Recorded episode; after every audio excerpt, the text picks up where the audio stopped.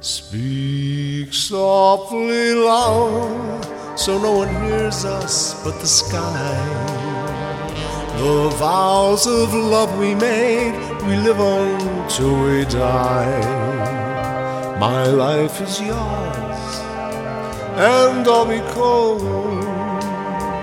you came into my world with love so softly love. Welcome, everybody, back to Hollywood Godfather. And this is our mentor series. This is our second one, and you'll be hearing this tonight. I thought I'd throw that in there. What a coincidence. Pat Pizzarelli is with us.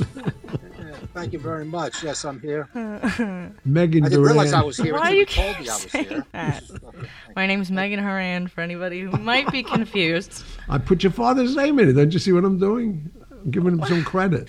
Anyway, I thought no. Okay, Megan go. Horan, I'm yes, sorry, that's me. Megan Oh my goodness! Don't apologize. Never apologize.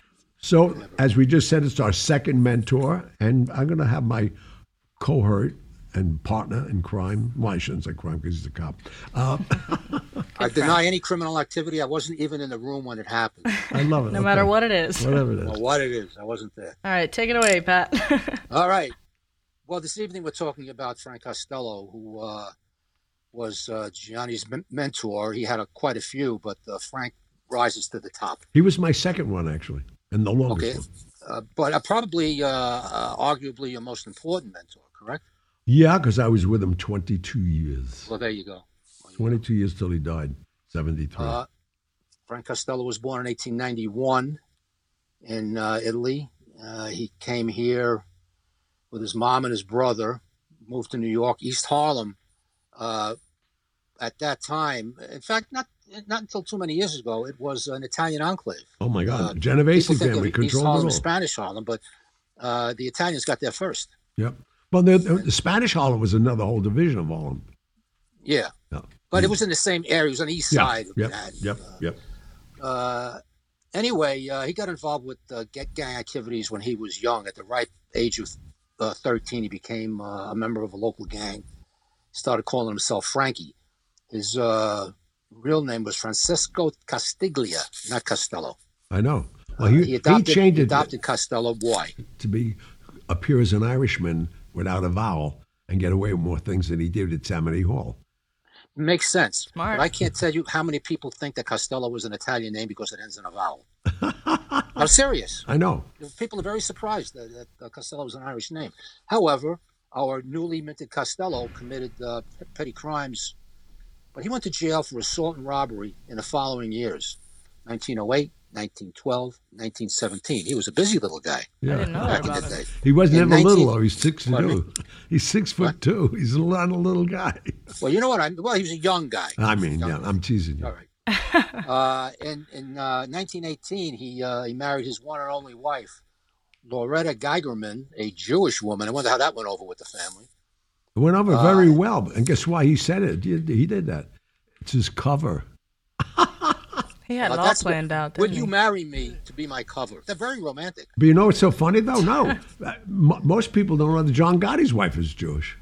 I didn't know that. And that's why they went crazy when he made his son.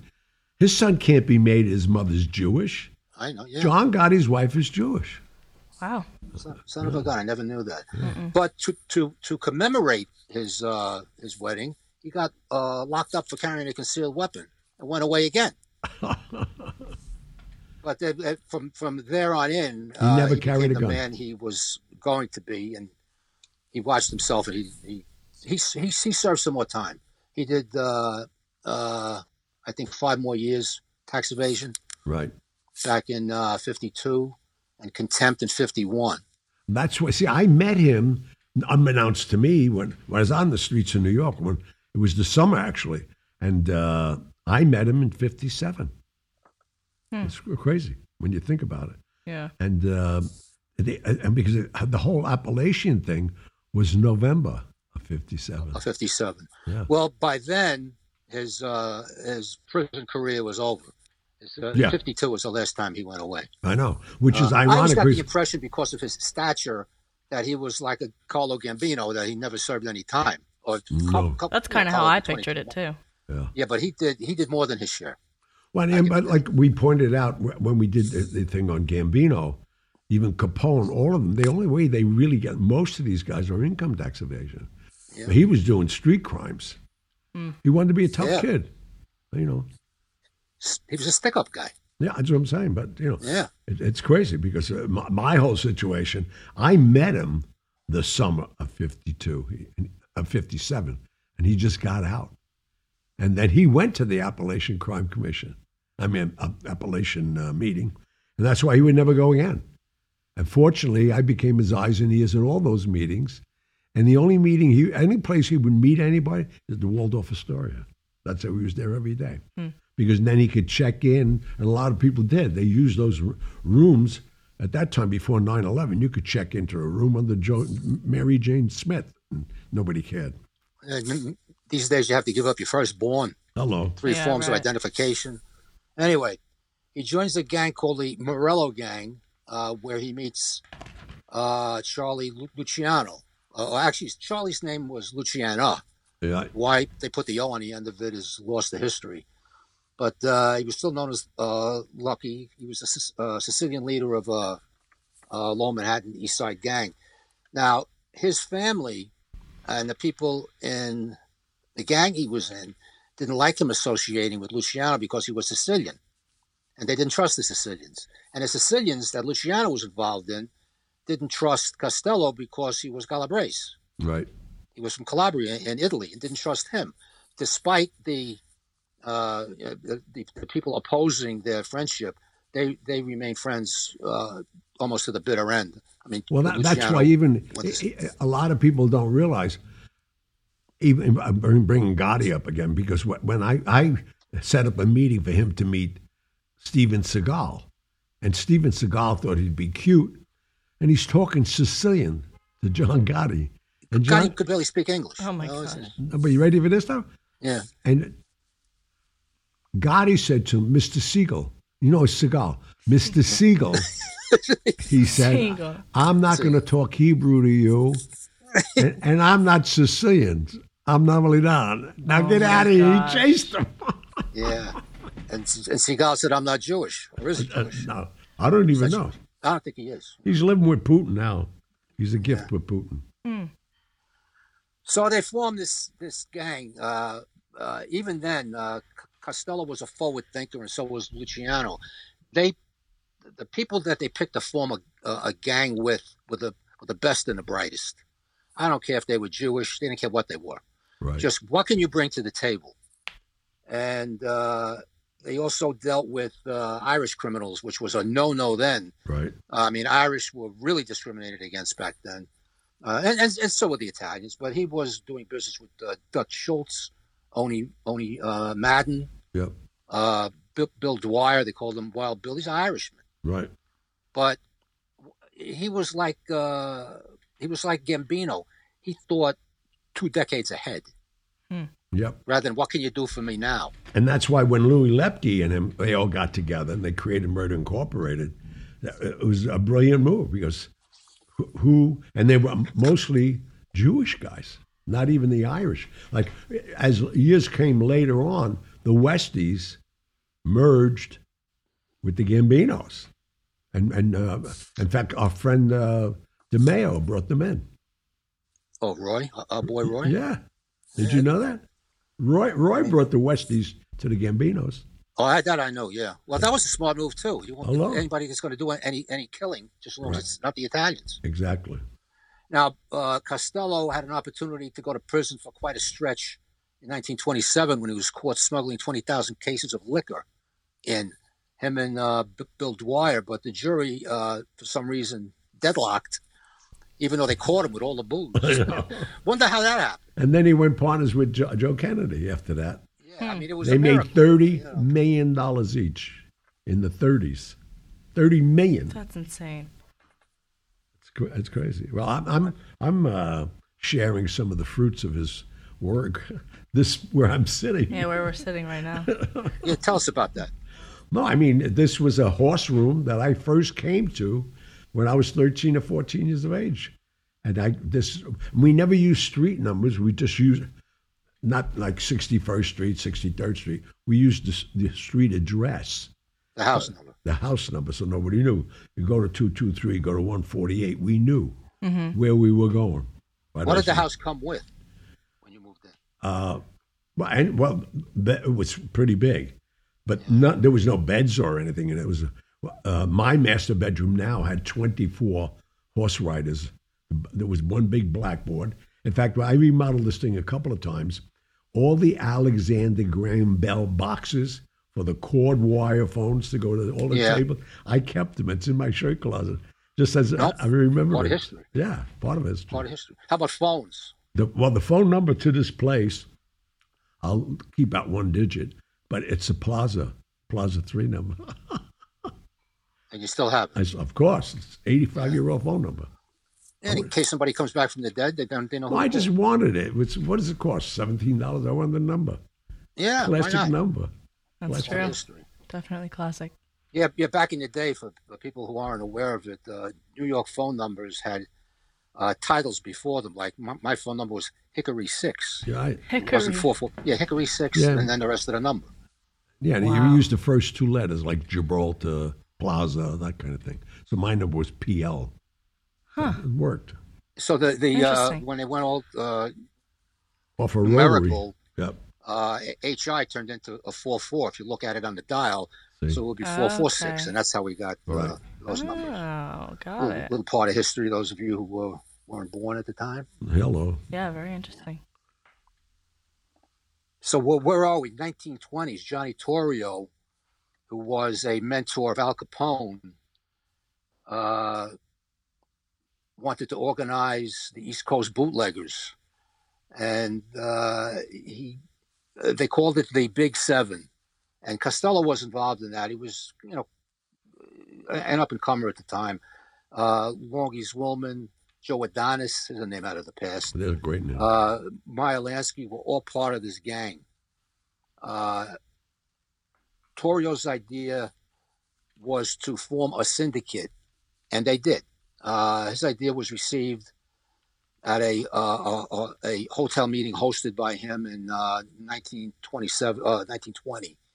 Uh, Torrio was there, Lansky was there, Luciano, was in Brooklyn. Pardon me, May 1929. it was the St. George the- Hotel in Brooklyn. They said it was Atlantic City, but who knows? Anyway. Uh, Oh, no, you're right. It the- was Atlantic City. You're right. Atlantic it, City. It was deemed by the press as the National Crime Syndicate. But that was a step before organized crime was actually really organized right, into the five families. But at least Torrio had the foresight to organize something, right. and that's that's what they did. No, I mean, the war- their ability to create businesses.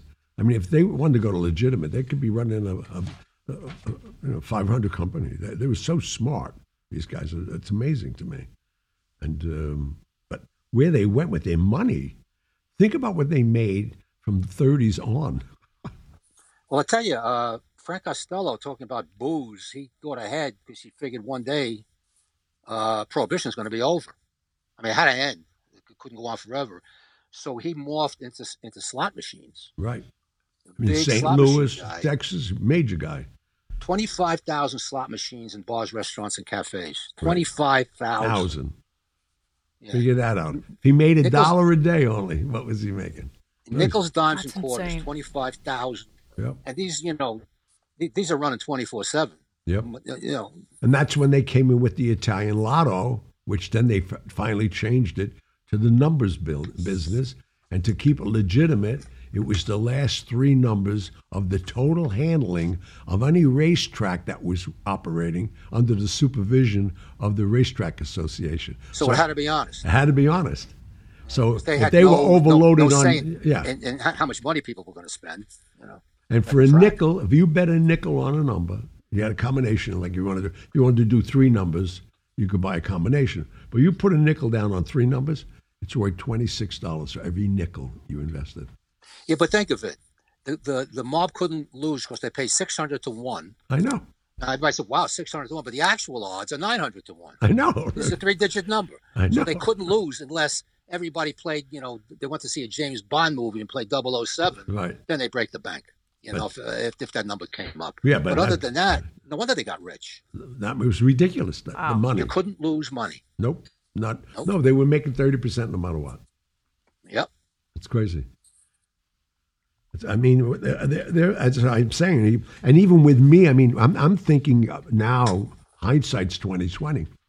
After the, the Appalachian thing, he sees this kid on the street selling ballpoint pens. When he asked me my name, he said, Who's Angelo Russo to you? And I told him, He's my uncle. And that's when he told Blackie, Take that cigar box from him. You ain't That taking that, that. that was his henchman, so to speak. yeah. Blackie. Yeah, he, he was always with him. I thought it was his friend, but it was his What, what was his real name? You know, No, didn't want to know. He, always Blackie, he always knew me as the kid, and, and he was always and he was Blackie. and he was always Blackie. That's what I tell you. A lot of people thought nicknames were a gimmick. Nicknames protect your identity, and that's why even some of the pictures with me and Cal Neva, anytime I saw a camera, I would turn my head. He told me to do that. Don't have a photograph taken of you. And what I I've never probably disclosed this, but uh, the person taking the pictures at Cal Neva in That was, which was a resort. You know, people yeah, don't. Cal, Cal Neva is a resort on the on the California Nevada border. Okay. It was owned by a lot of people. Sinatra fronted it for some people, but a lot of guys were involved with it. And why they liked it, they could enter the property from California, or you can, it's right on the border. That's crazy. But Sam Giancana had this camera that he was going to take pictures of Marilyn and John Kennedy and Robert to blackmail him because he had the pictures of J. Edgar Hoover in Chicago when they set him up as a cross dresser. J. Edgar Hoover was not a straight guy all his life. In fact, his second in command, you know his name, Pat, Clyde Tolson. Clyde Tolson was his lover all these years before Okay. anybody came out of a closet. Well, I, I mentioned this in a, in a former podcast. Uh, they were buried side by side, right. Oh, No, it's crazy. and it was, and they, they never admitted anything. You know, back in the day, you didn't admit that. that that's for me. I'm not here. Uh, you know, nobody just a nice admitted they were Godfather gay. tone. you know, no one admitted they were gay, and uh, yeah, for the, the the head law enforcement uh, person in the United States to come out as gay would have ruined his Oh, career, God, ruined yeah. the name of the FBI. I mean, you're talking 70 years ago. Now we have uh, A lot an different. out of the closet gay guy running for president. Nobody cares, Right. and we shouldn't care. He's a guy. You Right. know, he's running. So what? Uh, but the Back inter- then, I kiss agree. of death. but the interesting thing about that is that that's why all the time, uh, or let's say eighty percent of his career as the FBI, he always denounced the mob. He said, "No, that's mythical. There's nothing, nobody there." Till Joe Valachi and a couple other guys, Vincent Teresa, and that was it. Well, v- v- you know, Joe Valachi was the guy. I mean, he exposed everything, and uh, uh, Hoover had had no choice. Oh yeah, to say, and yeah, then right I- after I- that, yeah, there is. right after that came in uh, uh, Robert Kennedy as Attorney General, and that's where he the, the And then the RICO Act was dominoes there. fell. That was it. That was it. It was But the highlight, you know, I think what brought uh, Frank Costello to the uh, forefront of the American public was the Kefauver Committee, oh yeah, which was in uh, uh, 1951, uh, 1950 to 51. It, it overlapped. Uh, there was talk, hard to believe, that there was organized crime in America, and uh, Estes Kefauver, who was a senator from Tennessee. With political ambitions, was going to hold these hearings and expose the fact that there was organized crime, that that people uh, that there was an actual combine coast to coast that were all connected. Uh, you know, everybody saw uh, mafia movies in movies, television, or whatever, but now they saw an alleged leader, Frank Costello, who they subpoenaed, had no choice but to appear. but And if you go on YouTube, you got to see, you- as as you know, he was the only guy to control the media. They were not allowed to film him. They filmed Well- his hands. Well, they did initially. They filmed him for two days, uh, and then when when he saw what the version of the dailies were back then, he saw himself and he didn't like what he saw. So he said, "You want me to talk? The only thing you can do now is have the cameras trained on my hands while I'm testifying." I can't believe they Really? and they and did they acquiesced to do that instead They're of like, forcing. okay. He was subpoenaed. I mean, he had to testify. Cameras Right. can go anywhere, but such was the power of Frank Costello. Yep. Wow. You know, he told the federal government what to do when they did it. Uh, but uh, he was But he didn't indicted give for up income tax anything. evasion. right after that. Right. Uh, Seventy-three thousand dollars in uh, taxes he didn't pay. Uh, sentenced to five years in prison, fined twenty-five uh, twenty thousand dollars in nineteen fifty-four. Right. He appeals conviction. He was released on bail uh, from 1952 to 1961. He was in and out of federal prisons, uh, fighting this thing back and forth. They revoked his bail. They reinstituted his bail. They revoked his bail. He spent significant time in and out of prisons during this time. This is something I didn't know. Yep. And he went, you know, just went and stood there and waited until his time was come to. You know, these were this was old school guys. No. Yep. There's there's no deals. There's nothing. I'm going to prison. I'm going to prison. Now the people that I was involved with that I ever talked to back then had a saying: five years I can do it standing on my head. Oh yeah. Wow. But see, that's before they implicated the, the RICO Act. The real stand up guys would do it. See, once the RICO Act got in, involved with it, they confiscate everything your home, your wife is thrown on the street. Those the old time guys, they go do five years. They didn't care because their their wives weren't being touched. And the old school mobsters would bring you a payment to your wife. So while you're doing your time, that's why they never gave anybody up. Yeah, but you're looking at 99 years. You may have a change of heart. well, yeah, but I mean, I'm talking about the old timers. Yeah, prior to that. Yeah. They, they would never do it, and and uh, and that's why Robert Kennedy he he implicated the RICO Act. It was on the books for 30 years or so. Can something. you explain what the RICO Act is again? A racketeer influence and corrupt uh, organized crime, RICO. Oh, okay. Uh, actually, it was uh, the person who really utilized that to its fullest extent was Rudy Giuliani. oh yeah, he later. convicted he convicted the heads of the five families under RICO, Oh, and they all went away for 99 years. Oh my. That's amazing. Oh my goodness. Yeah, no, he was uh, he- because of what he did. It propelled his career. He ran for president. Yeah. I mean, now he's self-destructing, I think. But Oh, I think uh, so. back too. in the day, he was America's mayor. Everybody loved him. Well, then, And you know, because he was the mayor during 9 11, he was getting publicity worldwide being down on the site. Well, you know what bothers me? He was down that site every day. We lost like 13,000 people of cancer. Why didn't he get it? What was he wearing? got me. I mean, uh, uh, he, uh, I mean, he, his claim to fame. I mean, you know, you don't want to uh, become famous on the dead bodies of three thousand people, but that's where he was recognized. But one thing he couldn't do, he wanted a third term, and there was a two-term limit for mayors. And it, it- with all his fame, with all his adoration, with Man of the Year, Time Man of the Year, medals and accolades, he could not do it and he had to go out after two uh, two terms. Mike Bloomberg comes in, does his two With terms. all the "I money, nice Jewish for a third guy." term." Within a week, Yep. he got a law passed, Yep. and he became a, a three term mayor. Yep. How the hell did he do it? Did 12 years. I know, I know why. Hello. He, he, controlled, he controlled Wall Street. The money. he Controlled somebody because it happened so quickly. No. I No, mean, uh, why. uh, Giuliani tried for a long time. Well, I think people started to see it. what he was. He was grandstanding on a tragedy. Yeah, I think the real people said, you know, no. What for? But you know, I mean, my my personal association with Frank Costello, which like it was like an omen to me because Frank Costello died in um, '73, right? Yep. And it was like sixty nine. I said No, 73, 73. you're right. no, no, he didn't die in six. I'll tell I'm you sorry, why. right. No, the only way I had the power to get all the unions to make the Godfather and everything. He was there. Yeah, he was around. he was around, but he he lasted.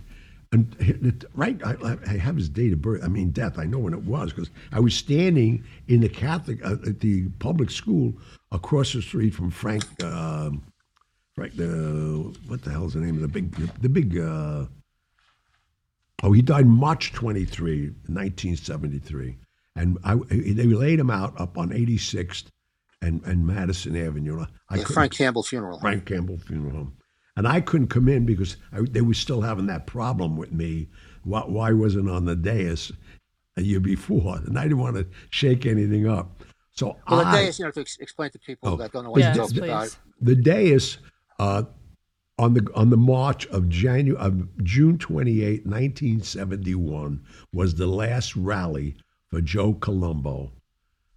And it was this time in a positive way because he let us shoot the movie. And Well, this was the Italian American Defamation League. right, People and- who don't know what that was, he was saying that Italians were uh, persecuted. There was no such thing as the mafia, et cetera, et cetera. So he holds this huge rally. Take it from there. Yeah, but that, th- this was the repeat one now. Now he's he wants the glory. He's like Caesar marching him back into Rome because now the movie was being made. The Italians they weren't being called wops. They weren't. He got all that done, which is funny because I was the only person in the movie to clean up your guinea brat. That word was taboo. You couldn't use it. So when I used it, Coppola said, "We can't use that," and, and, and they, they have somebody from legals on, on you know on set. on set. Right. He said, "You can't use it." I said, "I'll take the responsibility of it." And they said, "Well, he brought him to the meeting. I guess he's right." I'm, that's nobody, nobody can understand it. It was taken out of the script. Did But you, you, ever were get any supposed to backlash? be there on that? the dais the day of the rally. Yeah, I, I And was you were conspicuous by your absence. Why weren't you there? Well, the problem was, is that I get a call that morning from Tommy Bilotti, who the people will know the name, cause he was gunned down in front of Sparks by Gotti and Sammy the Bull with Paul Castellano. Because when he became boss, Paul Castellano, this was his loyal driver and chauffeur and So who was he? Who was he then? He was nothing. He was, he was with the Gambinos. Oh, he's just, just the made guy. Just then made guy, big earner. Yeah. big earner, and about two or three million on the street in, in book, in uh, Shylock money. Two or three million. And one of the shooters, I can't name his name because I know him well, he was given that as a gift for organizing and doing it right. So you're on your way, all, all all set to be on this dais, and he calls you and He calls me up and he says, uh, "You going to that rally?" I said, "Yeah." He said, "No, you're not." I said, "What do you mean?" He said, "You can't I love go." these guys." I said, uh, I, I'm on the dais. He said, I don't care if you're sitting on his lap. You're not going. Oh my gosh. so, and he hung up. Don't you, well, you- that's it. Uh huh. So now I call Barry Slotnick. I said, Barry, I'm so embarrassed. Yeah, he was the attorney for the Anti Defamation League. Okay. And he was the one that got me the part with Paramount, negotiated the whole deal. Right. And Joe Colombo was instrumental in me getting the part 100%. And now I'm supposed to be there. And, you know, they had Sammy Davis, they had a lot of people there. Mm-hmm. And I said, Joe, I feel terrible. I got a stomach virus. I can't sit there. He said, I'll, I'll send you, you know, your regards to Joe. I go downtown. I take the N train, right, and I go right, get off, and I'm, I'm not sitting at Angelo's. It's a summer day, you know, June 28th, a beautiful day. Mm-hmm. They just put my dish down, and it comes over the radios. Joe Colombo was shot, and they shot seven other people too. They had two guys, Colombo guys, were dressed as New York cops to cover them, and uh, Joe Gallo got this black guy to do the hit because he told this black guy that he can get him into the Gambino family. Oh, that's sure easy. I, buddy, I, I would. Oh my gosh. That was Jerome Johnson. Yeah. That was his uh, his claim to fame, and that was it for Jerome. right. But the But sad got, part, he, he- well, he got shot as soon as he shot Colombo. right, they had it hmm. set because they knew who the shooters were and they had to kill them right away. But the interesting thing is, two days before Jerome Johnson was going to do this, he said, Can I have another press pass too? So Joe Gallo said, For what? He said, My girlfriend wants to come. That girl died because this idiot wanted her Oh my gosh. to be there. So That's crazy. By your absence, your very obvious a- uh, absence, it seems that you were involved in this. Well, it, it, it got worse because of the fact that after a week of investigation, looking at all the crime scene photos, the dais with my chair had my name on it. And it was And nobody sitting in it. I wasn't sitting in it. so now not only did the FBI looking for me, OCB in New York is looking for me, Organized Crime Bureau for the people who are not looking looked at from the police force Yeah. and the Colombo family. So I said, Tommy, you got me into this. You got to sit with the Colombos. You called me. And when Tommy, because he was still in power, said he was with us, he had nothing to do with this. He didn't know what was going on. But apparently that didn't really uh, do the trick because you still couldn't go to Costello's funeral. That was the following year. No, but I, I know that didn't do the trick because I didn't answer a New York subpoena to come Oh. in for OCB. So the Yeah. subpoena was still out because I didn't. It was a no show. There was a warrant. Uh, so every every cop that attended that funeral, and it was many, Would have saw me. That's Yeah. why I didn't go. you must have felt like you must have felt terrible. Not. I'll tell you why I felt better. I had to go there just so I can ca- call his wife. I had the private number. God forbid something happened to him to the house. Where were you? I was in the I was in I was in the public school. If anybody goes to Campbell's, you're going to go there. There's a public school, four stories. I was there when they took the coffin out that morning, and that afternoon I called her and I said, "You look marvelous today, and your daughter's dressed in that." I, I, so she said, "You were there." I said, "You knew I would not be there. I had to be there." But under circumstances, she said, I know the circumstances because everybody kept asking, "Is Gianni Russo coming?" Yeah. But, but she understood. Oh yeah, of course she does. She knew that life all her life. Forget about it. Yeah. No, but I mean, if this guy didn't take me under his wing, I don't know what where I'd be really, because you know when I when I We'd be on wanted this podcast, that's for sure. no, uh-huh. but not only that, but when I wanted to open a club in Vegas, he said open it at Tropicana Hotel. I own a piece of it. When I want anything I wanted to do, this guy gave me the permission to do it. I mean, yes, he, he got me involved with something I didn't know. I, I love being involved getting Senator John F. Kennedy elected as a president because the greatest parties I did all my life, those years, those two or three years of getting him in. And then I, you know, I, uh, I went. To, I didn't know why I was going to Austin, Texas, because after the first few primaries, they realized they needed Texas. So off I go to Dallas, drive to Austin, Texas with an envelope, go to this ranch, drive back to the airport and fly. The next day, Lyndon Baines Johnson announces he's going to run as his mate. They made a deal. They said John F. Kennedy will do the first eight years. That's how ambitious and optimistic they were. And then you back him here and you'll do the next eight as president. And that's why, uh, Well, he needed somebody from the South to win. oh, yeah, needed, needed all a, of that. Yeah. uh, uh, New England uh, dilettante. He wasn't going to capture the South without a. And, without and not only Johnson. that, a Catholic Irishman. Yeah. First Catholic. That, you know, I was the first Catholic that ever thought about running for president, and there was s- stupid rumors going around that he was going to take his orders from the Pope. How ignorant are some I people? mean, yeah. I'm, well, they were saying this. uh, I know, I heard it. I mean, I was know, a kid then, but I, I definitely heard it. Uh, getting back to Costello, what were the circumstances of his attempted assassination when they tried to kill him? I, you know, I think that was still a setup. That was Vito Genovese. That was the first Ch- Chin Gigante, who now became the boss of the Genovese family many years later. How could you miss a guy on an elevator at close range? Well, I tell you, if that I was a think he- setup, he, he played it awfully close. He hit him in the head. No, no, I think he. I think he meant to go do it, but when he sees Costello and knows how powerful he was, he fucked Panicked. up. He, he just panicked. Well, eh, whatever they set out to do, they actually accomplished because Costello retires. Right. And he wanted to anyway. But he didn't want to retire with a bullet in his head.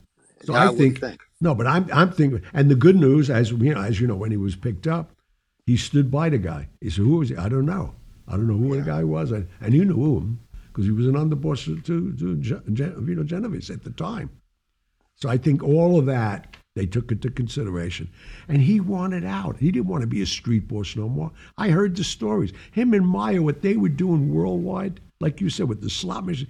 This guy was, forget the money. Super rich. Why, why, did, why would he have to expose himself? You know, all the time he spent in and out of prisons just because he was Frank Costello. That's the only reason. Right. And well, who needs this? But he became, uh, from my research, an elder statesman Yep. in the mob, and he was always. Oh my God, yeah. Uh, They called him the ambassador. Yep. So he, he, he, he, he retained an exalted position without the, the, the peril of getting arrested. See, and the other thing most people on the outside looking in, when a guy of that stature is still turning into Sicily the amounts of money, I hate to say it, but you earning that kind of money, they ain't going to kill you to begin with. Yeah, well, it about always gets down to the money.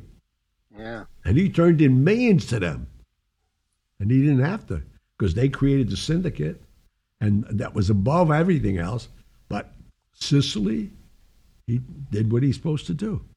And So how did he how did he spend his final years? You know, I granted every now and then he, he met with the guys, you know, did what he had to do. But how did he spend his private time? I'm sure he had a lot of it. no, he had, he, he, you know, he was still spending time with the Earl Wilsons and going to 21. He was a gentleman. He loved still going to Tammany Hall. So, I mean, he had a, a free life. Yeah. And, Did he have kids? yeah. Yep. He had two kids. You never hear anything about the kids. You never see a picture of his wife either. No, never. Hello. Wow. When Nope. did she? When, you know when she passed away? She passed away five years after him. Stayed at, on 57 on uh, West. Uh, Seventy second Street, yeah, right on the corner. I remember the yeah, the, the building. the Majestic. 50, 50, uh, 72nd is Central Park West. Yeah. Well, you're you're a cop. You would know that. Nobody else I Across was from going to the tell that Dakota. to. I mean, I- yeah. Why? Across from the Dakota. That was.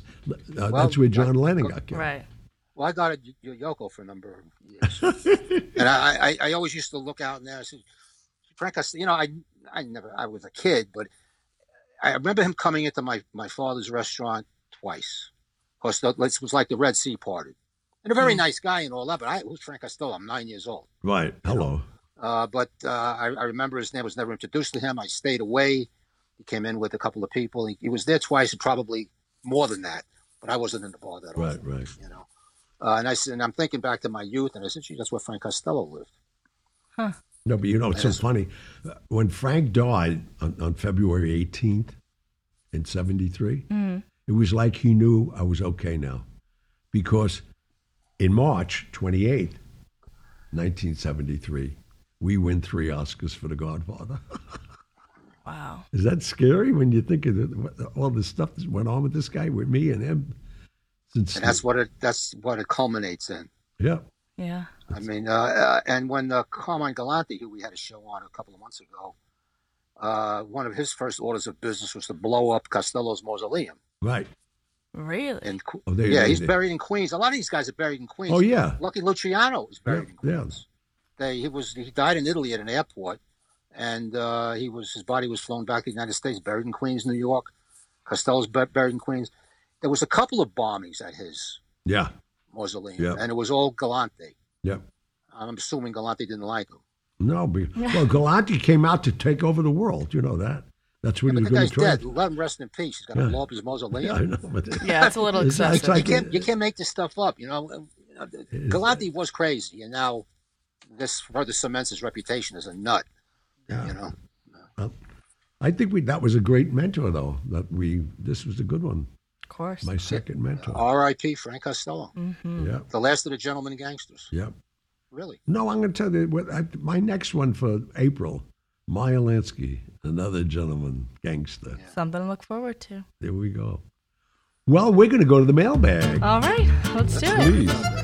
All right, so first message is from EJ. EJ says, My mother grew up in East Harlem on 106th Street, where my grandfather had a shoemaker shop, and she tells stories of the young racketeers that used to hang out in the area. Your stories and the way you tell them remind me of hers. Anyway, I was wondering if you know anything about Paulie Lefty della Università, or as he was known, the judge, who is said to be the consigliere for all five families. No, I don't know about having one consigliere for five families. no, you can sit there for one family. That's all you can be. No. Tell, uh, well, I don't know where you got the information. No. I don't. Paulie Lefty della, you, you don't know I know, but how could he be a consigliere for all five families? You can't. I don't Yes, know. that's sort of family that one. would be a what's known in, in legal circles as a conflict of interest. Yes. yeah, especially. Next. All right. Next one is from Frank. Frank says, I have to compliment your show once again. I have my sister now listening. Absolutely fantastic content. Uh, any update on the potential movie correlating to the book? Would so love to see that happen. And who does Gianni think would be great to play him throughout his different life stages? Well, this guy's got great timing because the three of us today read the first draft of the first hour of the book going to Screen. screen. So good timing, son. It's going to happen. We promise you that. And who's going to play you? Who would you like to play Well, you uh, well, I- when you're coming up? what I wanted to, who I wanted to play, and I, I know him well enough, and I, I watched him come up, was Leonardo DiCaprio. He used to, when I owned the Malibu Wind, he used to come up from Baja. They shot a lot of that in Baja, at uh, Fox Baja, and uh, but now, fortunately for our success of the podcast, we're no longer just doing ten hours. They're looking for the option of adding the podcast if the ratings are there. So they, we're not going to get an actor of that caliber to assign To- to- on. Yeah, to devote that kind of time. Yeah, I can't. And why, why would he want to? So I, but, but, you know, we well, we read the script today. You saw there's a lot of Yeah, sure. Good, good, there's a lot of flash. No, I'm talking about the flashback. So we can Oh. get a young Gianni Russo Mm-hmm. and surround them with major stars, which we're only looking at where we, we already had a conversation. And, and uh, the audience should know Nick Vallelonga, who won the Oscar for Green Book last year, Best Picture, Best Screenplay, he's writing this already. So we're well ahead of everybody. but uh, and A Nick, very timely question. yeah, very timely. Yes. And and uh, I know why I know who's playing Frank Costello. You know, we just talked about Frank Costello. Can we mention a name? Yeah, Nick Nick locked in Chaz Palminteri. Good choice. He's got the height, he's got everything. So yeah. Yeah, that's definitely a good choice. All right, next one. please. Next one's from Thomas. Thomas asks When Joe Bonanno was exiled, was he still involved with the mob or could he not be involved with it anymore? He was involved with his family in Sicily. But basically, his Bill Bill Bonanno was the underboss of the Bonanno family in this country, and he was basically, but they were exiled to Arizona. They they still had a crew here, but nobody respected them anymore, or hmm. was or wasn't supposed to. Let's put it that way. All right. Next one is from Jennifer for Patrick. Jennifer says, I'm a huge mystery and crime fan. I researched you and found a mafia story in an anthology from 2007 called Bronx Noir. Great story. How did you come up with that ending? Had me completely fooled. Ah, yes, that was that was the Prince of Arthur Avenue. Uh, it won so many awards. I dreamt the plot. Now it's just a little fast, twenty-five words or less. Anybody who reads that story, it's fourteen pages. No one ever guessed how that ended, and I'm talking thousands of people. No one ever guessed the ending of that. Why and did I you ever bring dreamt this up it. before? That's great. It was the only thing I ever wrote that was made into a movie uh, called The Prince of Arthur Avenue. It's Wow. available on Amazon. Uh, it- it's a short story, short movie. They made it to enter it in uh, in some kind of a, a- Festival? a film yeah. uh, c- contest somewhere out west. But uh, Well, you know why they do that? Because if somebody's studio likes it, then you got to Yeah, be exactly. That's what it's yeah, about. yeah, yeah, the guy, the the the, the producer called me. Uh, I did, you know, out of the blue, and said, "This is a great story." He says, "I got a hell of an ending. I'd like to do it." So they didn't have the money to shoot in the Bronx. They turned uh, Walla Walla, Washington, Washington State, Walla Walla, Washington. They turned into the South Bronx. I love it. Huh. Street signs. I mean, it's easily uh, rec- recognized as not the South Bronx. Anyway, it's well, they shot it on their credit card just to get it out there and get some attention. A yeah, lot of well, guys I mean, that. it was it was okay. I mean, uh, but uh, the, the the the short story is also on Amazon. It's a standalone. It's it's on uh, it's out on Amazon. Call it Prince of Arthur Avenue. I, I got gotta more mileage out of that. Like you got all this mileage out of The Godfather. This was 2007. I wrote this thing. It took me like 20 minutes, and people are still calling me on it. Like this person. That's Wow. great. Congratulations. Yeah, that's Thank you for bringing it up. Absolutely. All right, so next one is from Ellen. Ellen asks for Gianni, what is your best memory on the set of The Godfather? The time I spent with Brando every morning, just him, Dick Smith, and I, and he taught me how to be an actor. Not that he needed to teach me; he needed to polish me. I, I think I've been acting ever since I came out of my mother's womb. Oh, that's great. All right, next one is from Eric. Eric says, When you speak of the way presidents have been elected and celebrities have passed versus the way papers and the news have portrayed it, what do you say to the non believers? I don't say anything to them. Believe what you want. What do I care what you think? Good answer. That's me. Yeah. I, Yes. I, I don't fluff anything up. Yeah, Asked and answered. There you go. absolutely. All right, so next one is from Rich, or I'm sorry, Rick. Rick says, Dear Mr. Russo, you're a legend and I love your podcast. Legend? Yeah, that's a big word. I'm a legend in my own mind. To Rick, Got to too. start somewhere. Yeah. Uh, like many of your listeners, I can tell you're a sweetheart of a guy.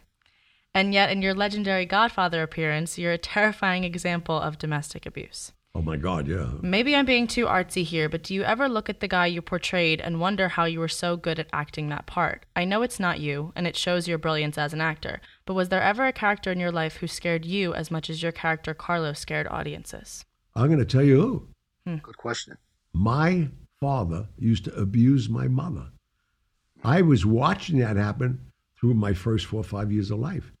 My mother was constantly be running around the kitchen table because my father was a nut. So, It must be frightening as hell for a five-year-old kid to watch this. No kidding. I'm sure. Yeah. Yeah, so that's why it stuck in my mind, and it's it's a, a great question. Thank you for asking it. But Brando said to me, "How are you going to do this?" And he said, "You did you ever witness anybody abusing your mother or anybody, your sisters, your grandmother?" I said, "It's wild." It's my mother. He said, "You got to draw on that. You got to use that," and that's what I did. Hmm. So, good It worked question. out. It worked out well. Yeah, Yes, it did. did. Yeah, great question. All right, I have one last one for this episode. So the last one is from Bruce. Bruce says, You both grew up in Manhattan's Little Italy, that is centered around Mulberry Street. However, there's another neighborhood in downtown Manhattan, not far away, that's also sometimes called Little Italy. Did you consider this a completely separate neighborhood from your I- Little Italy? If so, were these two neighborhoods run by different crime families? You got it. They kind of hint that they were in the movie Mean Streets when the police officer that shows up to the fight in the pool hall refers to the west side and the east side. Because of gang or other rivalries, would it ever have been dangerous for someone who lived in your little Italy to go and hang out in this little Italy? Yes, He's it talking about. Greenwich Village. Of course. Get that straight. Yeah. Yeah. Well, Okay. that's just for the listeners that, that Oh, don't know. yeah. I wouldn't think so. I think there was there was respect on both There was respect You on don't. both yep. You don't commit violence where you live or work. And out of respect, that, and that's that they come down to eat on, on Mulberry Street. We knew who they were. No, but I- like Pat's saying, there, there is an unwritten respect that when you're on our neighbor, you respect us, we respect you. Right, but no rivalries? Uh, and maybe later on in years, they were, you know, little things, but nothing that was going to take There's, to rival, there's rivalry in business, Right. but the the object is not to get that rivalry into the press. That's all. You try, you, you try to work it You out. handle it. okay. You Yeah, yeah, yeah. it. And then, and then, uh, if not, what normally happens in a situation like that, I'm sure all the listeners heard this before. They have a sit down and they bring it in, and they bring in the two idiots that created the problem, and they're going to make a decision. They keep it contained. yeah, hello. Got it. All right, well that's Well, that's all the questions that I have for Well, tonight. Thank you again. Again, please tell your friends, cousins, even people you don't like. Tune in to become a subscriber. people you don't like. People you don't like, let, let us give them pain. Anyway, or joy. But we appreciate you who are listening. Pat's, good night. Megan, we love you all. Good night, everybody. Had a great time as usual. Please. Good night, guys. Good night. Bye. Thank you for tuning in to the Hollywood Godfather podcast. You can contact Gianni Russo, Patrick Picciarelli, or myself with your questions and comments through the contact section of our website, HollywoodGodfatherPodcast.com. You can also call and leave us a message at 646 776 3038. Regarding Gianni's motivational speaking appearances, you can visit his website, giannirusso.com. You can also visit Amazon.com for a listing of books Patrick Picciarelli has written. Remember to follow us on Instagram at Hollywood Godfather Podcast, as well as leave us a review on iTunes. You'd like to know what you like about what we're doing, what you'd like to hear in the future, and anything else you might suggest to improve our podcast. Most importantly, hit the subscribe button. We'll be back next week with stories of the mob and Hollywood, as well as answers to your emails and voicemails. Good night.